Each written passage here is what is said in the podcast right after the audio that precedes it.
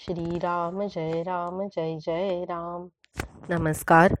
आज अकरा मार्च आणि आजचा प्रवचनाचा विषय आहे अहमपणा टाकल्यास प्रपंचातील लाभहानी झेलता येईल. प्रपंच हा परमेश्वर प्राप्तीच्या आड कधीही येऊ शकत नाही.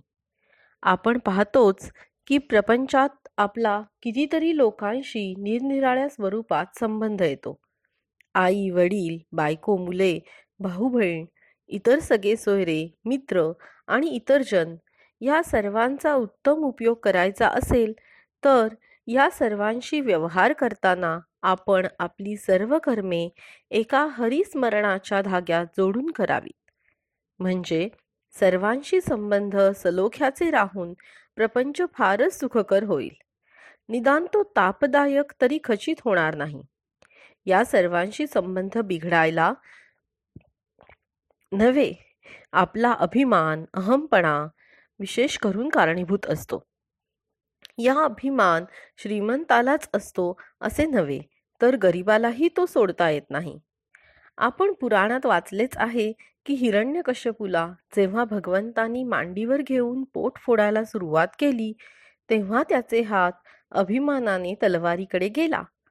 प्रत्यक्ष भगवंत समोर असूनही त्याने काही हात जोडले नाहीत. केवढा हा अभिमानाचा जोर? गरीब लोक सुद्धा या अभिमानाच्या आहारी गेलेले असतात. एकदा एक भिकारी एकाच्या दाराशी येऊन भिक्षा मागू लागला. तेव्हा तो गृहस्थ त्या भिकाऱ्याला म्हणाला अरे तुला काही काळ वेळ समजते की नाही? त्यावर तो भिकारी म्हणाला जा जा मला काही तुमच्या एकट्याचेच घर नाही. गावात अशी शंभर घरे आहेत. पहा अभिमानाचे तण किती खोल गेलेले असते ते. अभिमान हा शेतात उगवणाऱ्या हरळीसारखा आहे. ही हरळ समूळ नष्ट केल्याशिवाय चांगले पीक हाती लागत नाही. त्याप्रमाणे अभिमान संपूर्णपणे नाहीसा झाल्याशिवाय ईश्वराची कृपेचे पीक येणे शक्यच नाही. फणस चिरताना एक काळजी घ्यावी लागते. हाताला तेल लावून तो कापायचा असतो.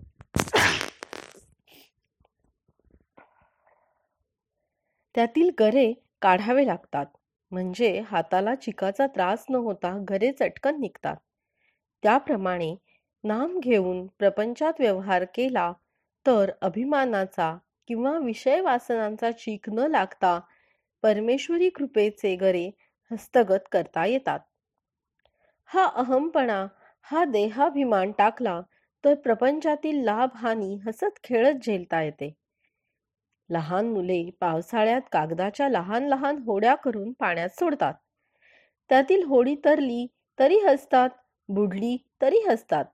त्याप्रमाणे प्रपंचाची सुखदुःखे हात हसत हसत झेलावीत आणि हे एक नामानेच साधता येईल.